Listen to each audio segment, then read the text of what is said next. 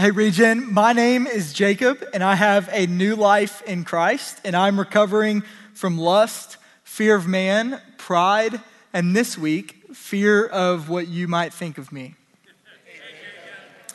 For many of you, uh, we've probably never met before. Uh, I have the privilege of serving here uh, on staff at Watermark as the director of our men's community. And I'll just start by saying it is really a humbling honor and privilege for me to get to share uh, this time together with you. And so before we jump into God's word together, let me pray.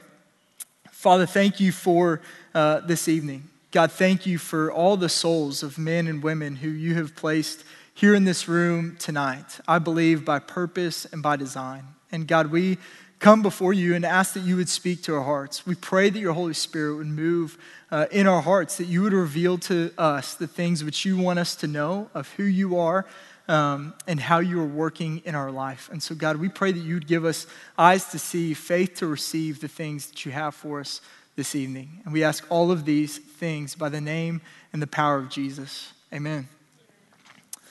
Well, I want to paint a picture for you, okay? I am 22 years old at this time. I'm nine months into my new marriage, and my wife is seven months pregnant. Do the math. Uh, it's pretty overwhelming season of life for us, but we are out of town at my brother's wedding. And he comes out of the reception and he finds me and he's kind of frantic and he goes, Hey man, you might want to get in there. I just heard Brooke say something about contractions. And first thought, I'm going, no way. Two months uh, till our due date, no shot. Uh, well, sure enough, uh, four hours later, I am bedside to my wife who is giving birth to our firstborn child uh, in a hospital that we didn't know with doctors that we also didn't know. Um, and unlike what we probably imagined the birth of our firstborn son might look like, uh, they immediately take him, they put him on oxygen to open his premature lungs so that he can breathe. Uh, they rush him away, um, put uh, monitors kind of all over his body. They measure literally everything. It's crazy. Um, and they get a tube down his throat to get kind of nourishment in his bones and in his body. Um, and then we're kind of observing all of this from outside kind of his new little box. Um, and so here's kind of a picture of uh, what kind of the next month of our life looked like. That's our little guy right there.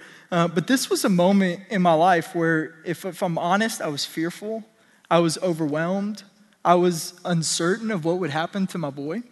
Uh, and I felt totally out of control or unable to do anything to solve where we were currently at. Uh, this was a real moment where I was thinking to myself, God, what are you doing? Where are you?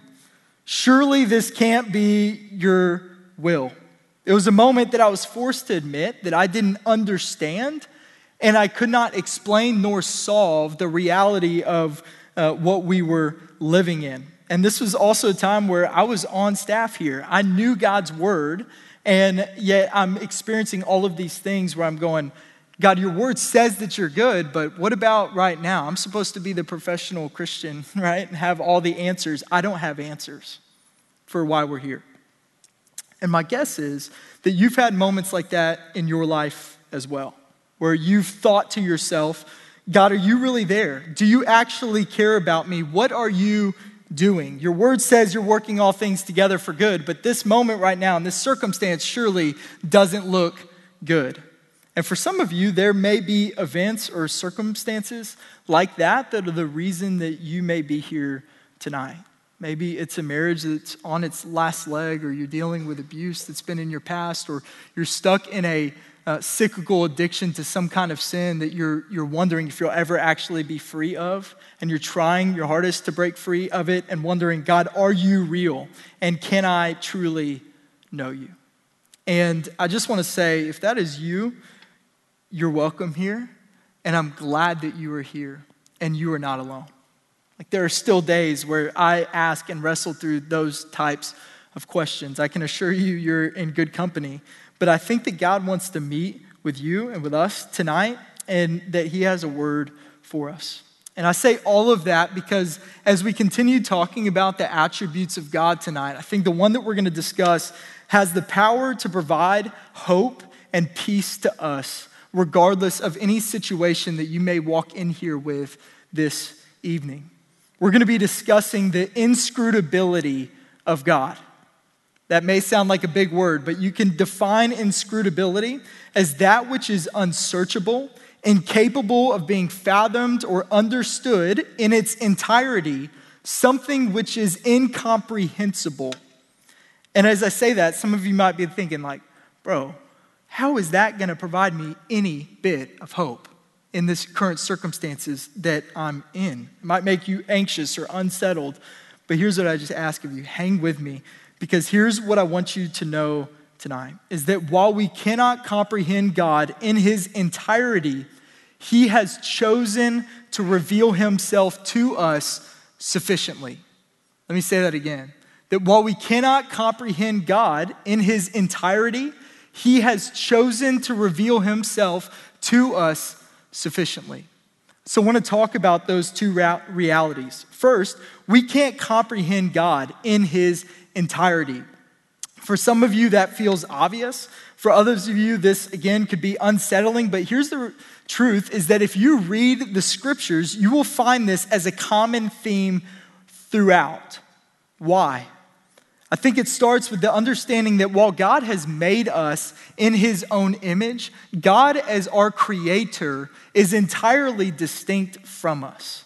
And so, if God is entirely distinct from us, then we cannot comprehend him in his entirety. This is known as the creator creation distinction, the difference between a God who is infinite and we who are finite, the difference between a God who knows no limits and we who are bound by a multitude of limitations.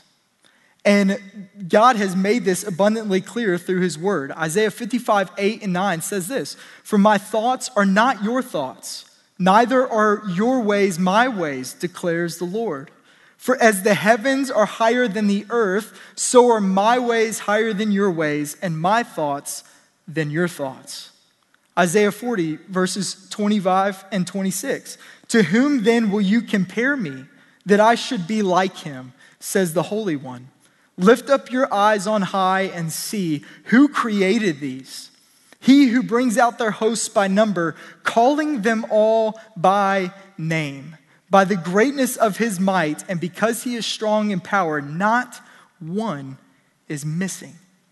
In reality, I could go verse after verse after verse of God showing us as his people, you will not fully comprehend the magnitude of who he is. The book of Job, Romans 9, Romans 11, the book of Psalms we could go on. But the reason I say that is because I think so often we make God to be something that He's not. In fact, we try to minimize God, we make Him far too small.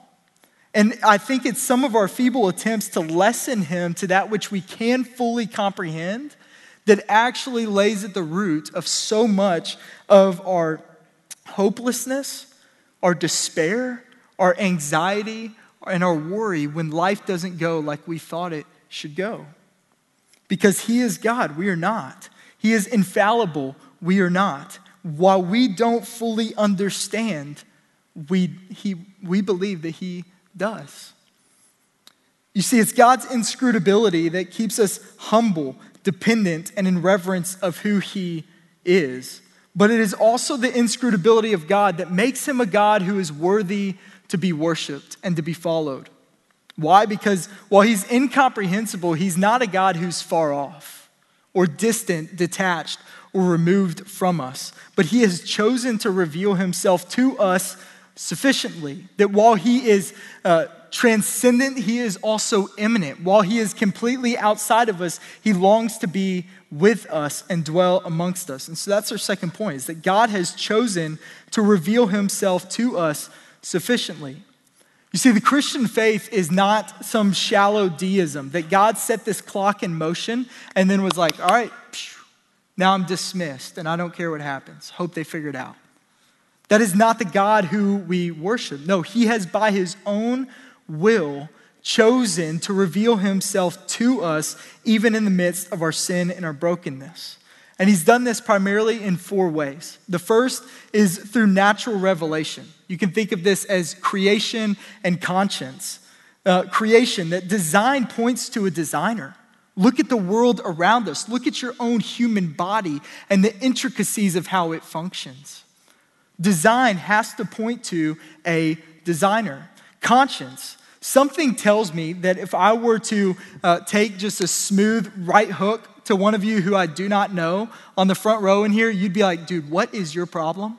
Like, that is not okay. That's not appropriate. There's something that we have been given that tells us and that we know between right and wrong. We've been given a conscience because God has written his law upon the heart of men. Second, we have been given history that our Bible is anchored to and revealed in historical fact. It's not mythology. You can test these things with archaeological evidence and manuscripts and other things. Thirdly, speaking of manuscripts, is scripture, that God has given us his revealed word. Uh, our Bible, a collection of 66 books over 1,500 years, 40 plus different authors, three continents, three languages, all with one central theme and story, pointing us to hope in one man who is Jesus Christ. And that's the fourth and final way that God has chosen to reveal himself to us is that God became man. Let that sink in.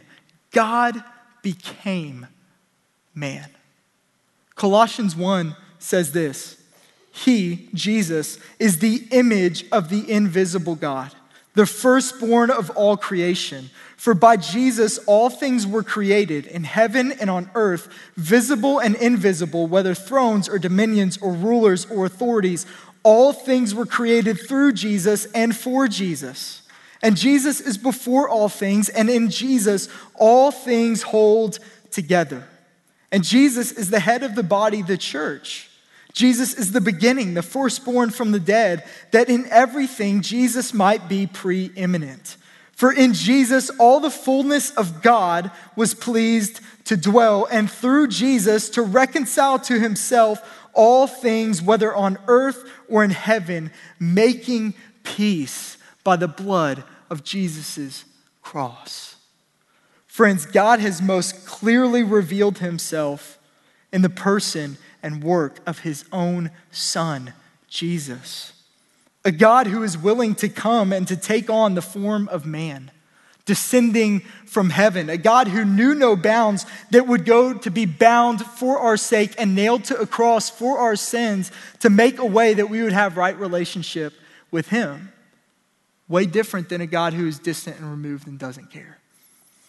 God acquainted himself in the person of Christ with our sorrows, with our suffering. Hebrews says that he's not unable to sympathize with our weaknesses, for he was a man, and yet he is perfect to provide us hope and healing and access to God. It is through Jesus that we come to know of the love of Christ that surpasses knowledge, that we would be filled with all the fullness of God. Which means this is that God is not just bigger than we thought, but he is better than we thought or could imagine. He's not just transcendent, he is immanent. And listen to this God isn't just bigger than your problems, he cares about your problems. And he's provided solution and hope for your problems because he loves you. Because he loves you. And so God is knowable through his self revelation to give us hope, to give us life, and to give us peace in him, regardless of our circumstances. And so, while we do not know him entirely, we are able to know him sufficiently. So, how do you respond to this? First, you could choose to reject this altogether, which I believe will lead you to a really hopeless road. Second, you can choose to try to make God some a being that you can control, which I believe will lead you to despair when life doesn't go the way you thought it would, or you, he doesn't seem to be operating the way you think he should. Or thirdly, we can come to surrender to him, which I know will lead to hope and peace and freedom and life. And so, wherever you are tonight, I would just invite you to take one step And that's simply to consider the person of Jesus and ask God to reveal himself to you. His word says that when you seek him and you seek him with all your heart, you will find him. And so, friends, regardless of your circumstance, I would invite you to consider Jesus and to reflect on who he is. And if I can end with this, I'm thankful that my son today is healthy and well. People are always like, dude, you better make sure to say that. Um, but even if he wasn't, right? Like, as I look back on that season of us in the hospital, uh, my wife and I regularly reflect now on just things that we couldn't see or understand then that we see a little bit more clearly now. And friends, I say that because that's our hope as Christians. That's our hope that one day we will know and we will see clearly the things which we only see dimly right now. In 1 Corinthians, Paul writes in chapter 13, For now we see in a mirror dimly, but then we will see face to face. Now I know in part, but then I shall know fully, even as I have been fully known. And so, friends, this is what the hope that we sang about, the living hope that we look forward to, is that one day we will see Jesus, King Jesus, face to face. And it says we will see him and we will become like him. And that is our blessed hope that we would know him who surpasses our knowledge.